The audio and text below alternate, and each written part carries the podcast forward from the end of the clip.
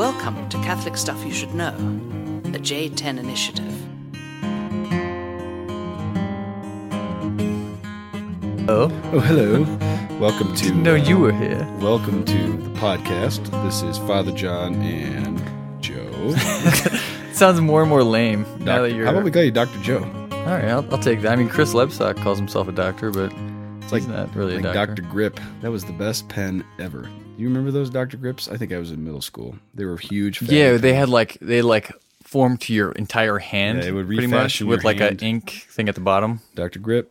Yeah, we'll call you Dr. Grip. I, Dr. Grip, whoever invented that pen was probably not a doctor either. So Okay, enough of this nonsense. We got business to do. we do. I have already been mocked for the topic at hand.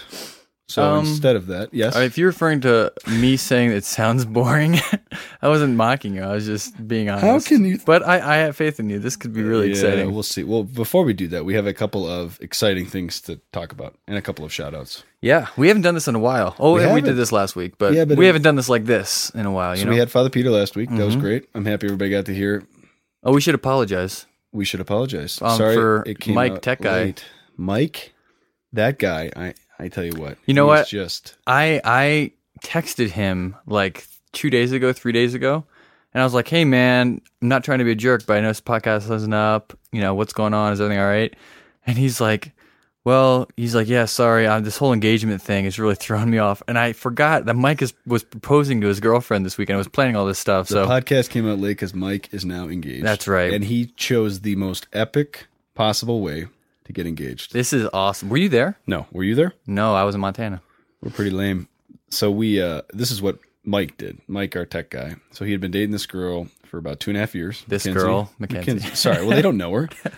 Mackenzie. And so what they did was they drove about three hours from Denver to the base of Mount Elbert, which is the highest peak in Colorado, fourteen thousand four hundred and thirty-three feet, I think.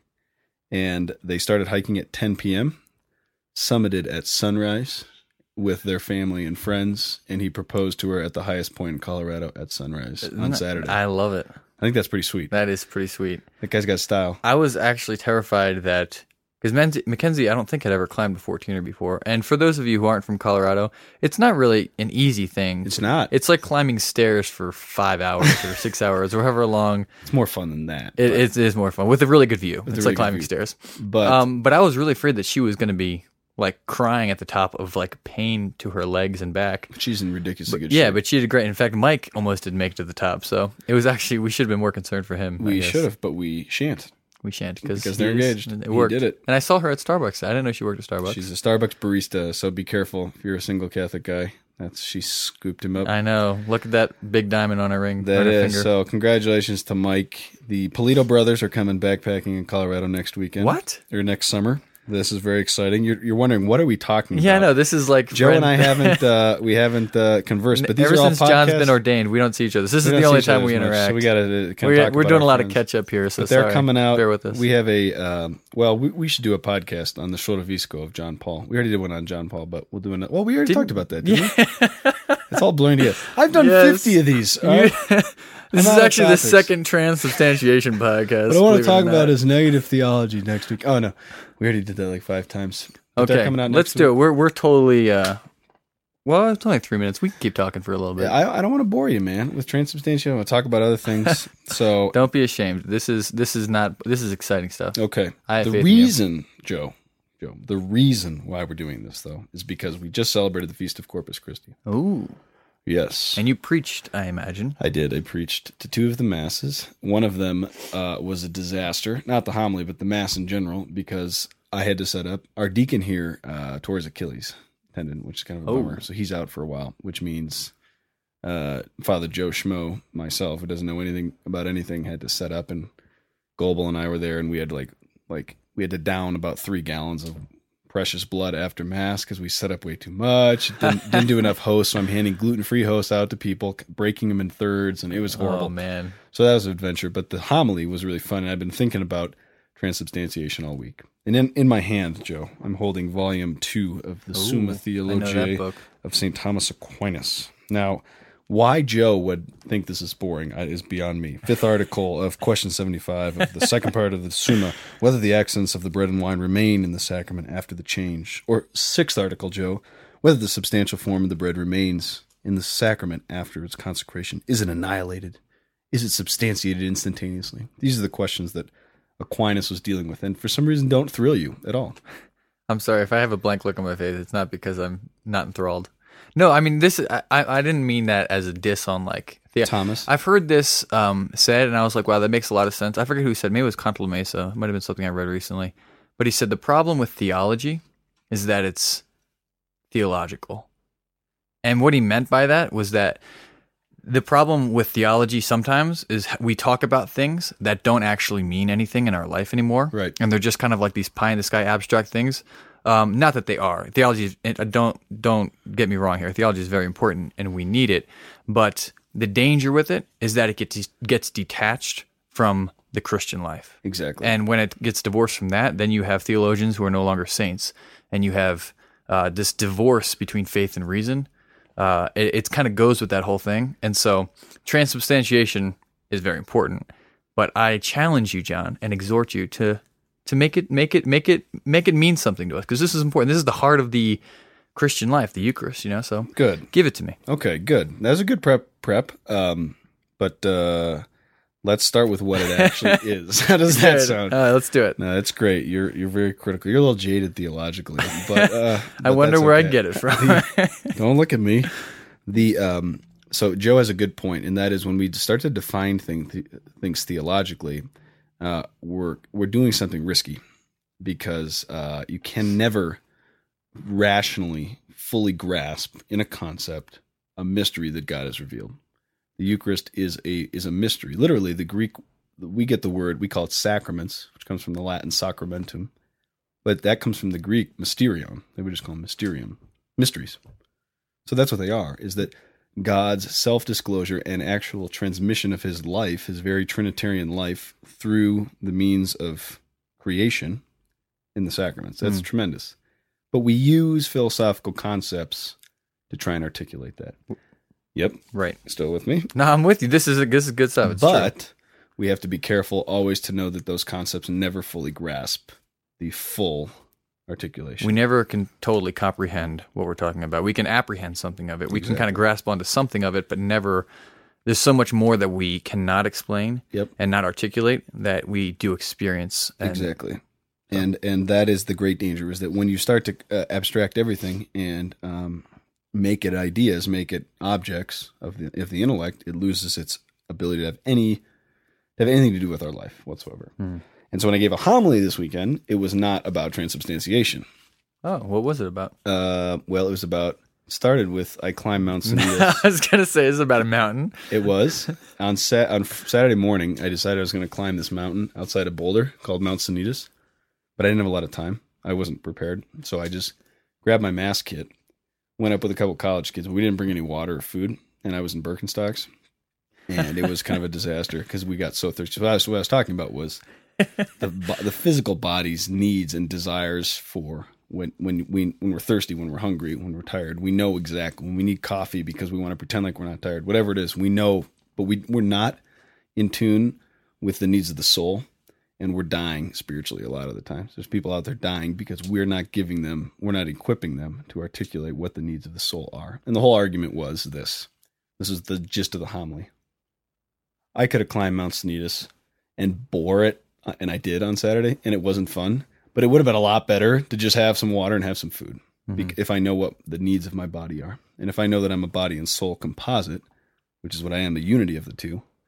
Then I know that I need to care for the soul as one. I do that with the Eucharist. So that's that was the gist of it. Nice. That was the homily. That's awesome. Transubstantiation is a Latin word, actually two Latin words, trans and substantiation, or substantio, which is the word substance. And trans is where we get like Across. Across change. movement change. So it's really a change in substance. And this is where it gets tricky and this is where it gets heady. So what we're going to do, Joe, is we're going to kind of take off. We're going to fly up into the abstract, and then we're going to try and land this thing back There into reality. How That's does that what I like to hear. Okay, Are you going to unpack what you just read from uh, the Summa over there? Uh, no, probably not. Okay. That was just to impress you. I'm I'm impressed. People who read Balthasar like myself are told they don't read the Summa, and so I just wanted to show Joe. You're just I- trying to get your street cred with I the uh, with the Thomists out there. exactly. There. you go, Thomas. But this is um, Thomas is credited with this phrase transubstantiation, but it wasn't actually from him. It was a guy uh, about two centuries earlier. And what what had happened? uh, So we got to go into like what what's going on here. There's a, there from the earliest days of Christianity. There's an engagement of philosophy with revelation. So the Jews kind of give us God's self disclosure in history. And the Greeks give us, and we've talked about this before, they give us this Mhm. kind of philosophical articulation, this way of Right. rationally articulating that which is. The, the Greeks give birth to philosophy. And there's Mhm. this convergence, this confluence, so to speak, in Christianity. And there's always an exchange, there's always a desire. But the, the thing that happened was the two great, greatest um, philosophers of the Greek world, Plato and Aristotle, Aristotle kind of dropped out, so to speak. Kind of dropped out. He never really made it into the West. Kind of had, but we didn't have a lot of his work. there. hmm It wasn't until the 10th and the 11th century that Aristotle makes his way into Europe via the Muslim world and the Muslim conquest of Spain. So he starts coming in, and then they start picking up Aristotle all over uh, Europe, especially at a place called the University of Paris, which is where Thomas Aquinas is uh, teaching. And so uh, Aristotle was banned at one point by the church. He wasn't supposed to be read. But uh, once embraced, they realized he gives a new, fresh articulation. And one of the things that Aristotle had that Plato didn't have was an understanding of how the material and the spiritual are both good in themselves, and there's kind of a uh, an interaction of the two, Yeah, an interaction. So what he would which say, is perfect for doing sacramental stuff Right. because it's all about the interaction between the material and the spiritual. right? And the and the, really the question behind uh, Aristotle's metaphysics, metaphysics meaning other than the physical, the you know the spiritual, was how do we deal with change? How do we deal with change? When things change, is it so like Joe uh, cuts his beard off? Okay, God forbid. uh, God forbid is right, which he does every once in a while. He looks like a little child, but uh, it's true. but he should grow up back. Now, does he change? Is that the same Joe, or uh, is he uh, a diff- totally different thing? At what point can he change what he is while remaining he is? This is like again, this is a really weird philosophical concept, but philosophers have been thinking about this stuff. And what Aristotle articulates is he says there's a distinction between the substance of Joe and the accidents of Joe. So the substance of Joe These are important terms. is the Joe-ness right there. But the accidents are facial hair, balding head, Did you have to? That was the the first thing you thought of. of uh, awkward. course. You got the watch tan going. Let's see. You got Birkenstock. No, I don't. I didn't have a watch for a while, so Oh, okay. There you go. You have a scar on your. Uh, I don't know what happened there on your elbow. You got a little scar. Oh, that's from insanity. You, oh, insanity! Yeah. you just wanted to say you're doing insanity. it's true, man. Look, both elbows. Wow, Low plank push-ups. You're awesome. Tear your elbows up. For those of you who are nuts, You're awesome. Actually, I'm awesome, and I have explain? love handles. Do you want to so- explain what insanity is? I don't even know. It's like a. It's like it's like a Richard Simmons of the 2011 era. That's pretty much what it is. It's more exciting. I do it with Andy Morrow, who I'm drinking something. I just want to clarify. It's water. Okay. not bourbon, No, no, not, it's not. not some Uh, sort of substance or are getting- accidents that you're abusing. People But- are getting nervous. Yeah. So when I drink this water, what's going on there? Is this part of my substance? These are the tough questions that they're dealing with, um, and how much of Joe can change. But then something happens with death, where it's like, okay, it's not just like you know when Joe does insanity tomorrow, and he has to do when he's on his ten thousand push up, and he just dies in my backyard or something. Uh, then something has changed. The substance has changed in a way and that's where we have to talk about. So that's this is Aristotle's way. Again, if this is new language for you, we got the substance remains, but accidents are changing constantly. So accidents are things like color or you know texture Right. or you know different parts about something that don't actually aren't essential to what it is. right. Joe's wrinkly face. My wrinkly face. It's actually not wrinkly, but in 50 years it'll be wrinkly. That'll be a change, but it won't be a substantial change. You'll It'll still be, be accidental change. Exactly. This is how we use these things. Exactly. So everything in creation is changing accidentally constantly, but the substance, the substance of things are remaining. You think about the trees. Uh, Boulder is a great place to live because there's so many trees. They're in leaf now, but in the fall the leaves are going to turn and then they're going to drop off in the winter, and then they're going to regrow in the spring. The tree itself, the substance of the tree as a living thing, remains, but the leaves and the accidents of the tree change. So they, it looks different, but it's the same thing every season, and we know that. So this is just a philosophical way of articulating that. Mm. Accidents change, substance remains. Right. Okay, got that. Transubstantiation means when there's a change in the substance, but not the accidents. It's the exact opposite. So the tree hmm. Changes, the accidents change, the leaves change, the colors change, it gets new bark, whatever. I don't know. Right. Right. You know, the squirrel rips it all off, whatever it is. Things that aren't essential to the tree. Right. Mike's new puppy comes and pees on the bottom of the tree, something like that. Father Mike got a puppy. He asked me to. Mm-hmm. Did he really? Yeah, he did. He asked me to get that, get him a shout out in the thing. So Kidding me? That's ridiculous. Awesome. we camped. We camped on. Sunday night outside of Steamboat, and he, the little puppy had to be in the tent with us. And I was thinking, this is bad. This is bad news because you know little puppies do. And he was actually really. You did a good job. Oh, really? So, no, yeah. no problems. We lost him for about 15 minutes in the sh- in the grass because he's so small. But then we found him, and that was good. He didn't get eat. he's like bear. He's like What bear. kind of dog is he? I don't know. You don't. Some little. you have no way of explaining it. He told me. Give me. me some of his accidental properties. Is he brown? Uh, Is he looks like a little he fox. curly hair. No, he looks like a little fox. Looks like a fox. He might be a fox, baby. he might have just been a fox that Mike found in the woods and said, "Hey, a puppy." Sounds like something Mike would do. Father would. Mike. Now back to transubstantiation, Joe. Yes. We got to hustle let's- here because I got to land this plane.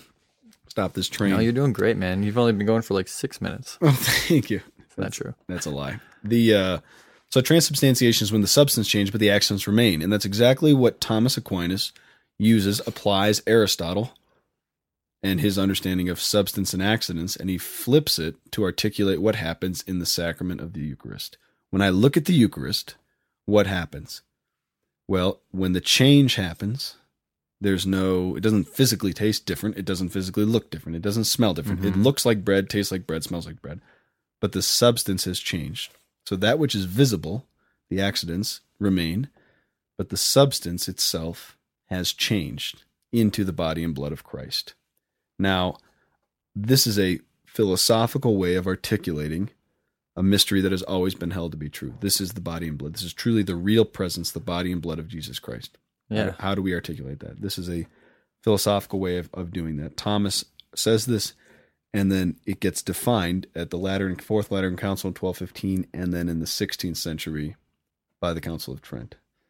So transubstantiation is not okay. This is important for you, Um, keep going. my uh, my uh, doubting my doubting friend here, Doubting Dr. Thomas. Grip.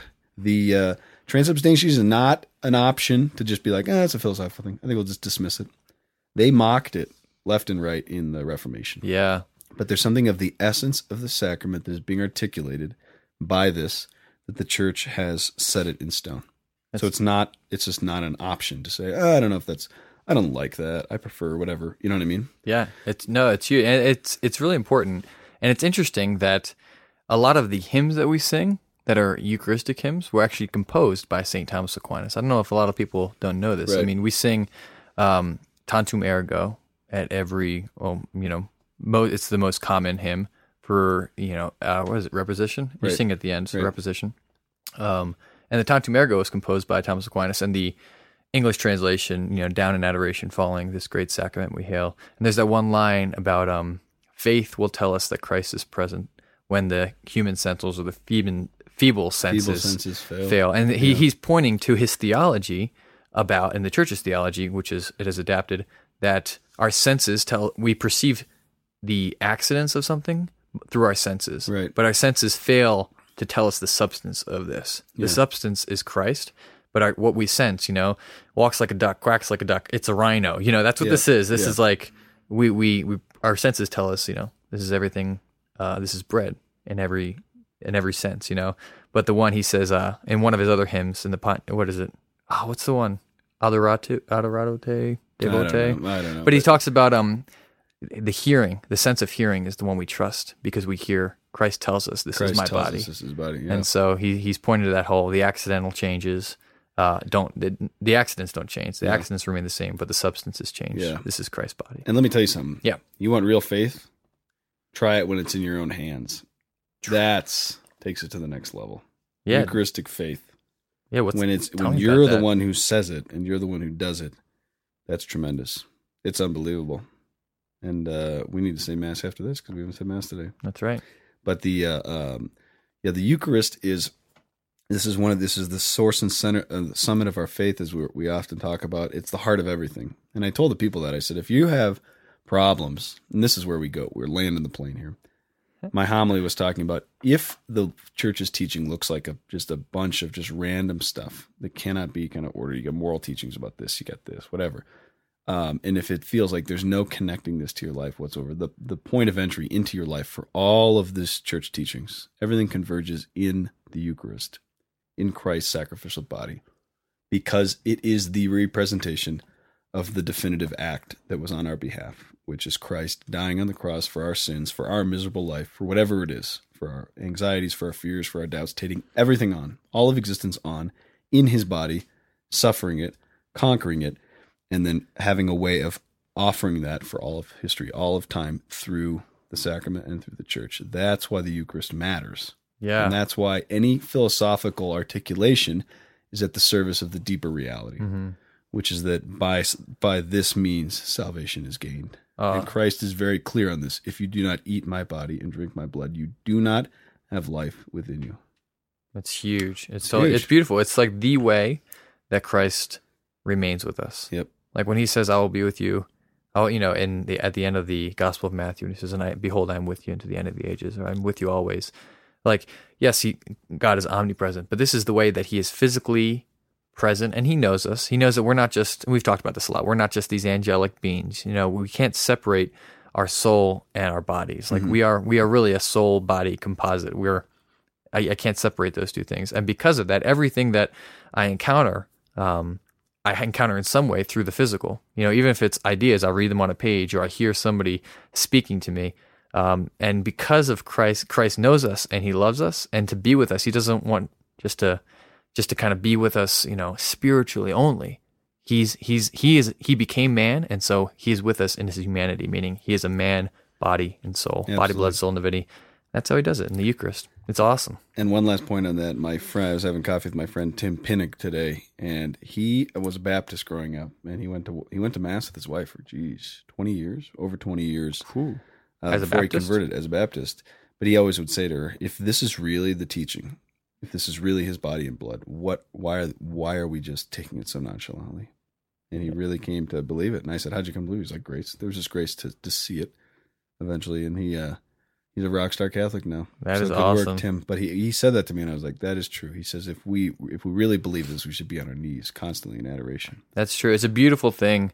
I've I've I have a number of Protestant uh, or former Protestant friends who have converted uh, through adoration. Like they've just I had a good friend of mine from college, uh, uh, Justin Lamis. I don't know if you ever knew Justin, uh, but his wife they were dating for years throughout high school, and she was always Protestant, and they were she was they were both very religious, and uh, but she would always struggled with uh, just different things in the faith, especially Mary and the Eucharist. And uh, what really got her, she just started going to adoration to pray. And she was just like, Jesus, if this is you, you just got to show me. And she just had powerful experiences in adoration. Beautiful. So it's beautiful. If you have any, if you have any Protestant friends who you're like, you're talking to about the faith, eventually you just need to stop talking and say, just come, come to the chapel with me. Come to the chapel. And it's a powerful experience. If somebody, if there's a crack in somebody's heart and they're just cracking the door open to say, maybe, Lord, if this is you, just show it to me. The Lord can work in powerful ways Yeah. through his presence and, uh, and ways that we can't. He cuts right through the head, straight to the heart. So, yeah, it's a great gift we have. But the head helps us. It does help. It keeps us focused. That's why we talk about transubstantiation. Transubstantiation and how it works. So Well, we'll see you guys next week. And any more week. thoughts, suggestions, insults, comments, whatever, we will take them. Catholic Stuff Podcast at gmail.com.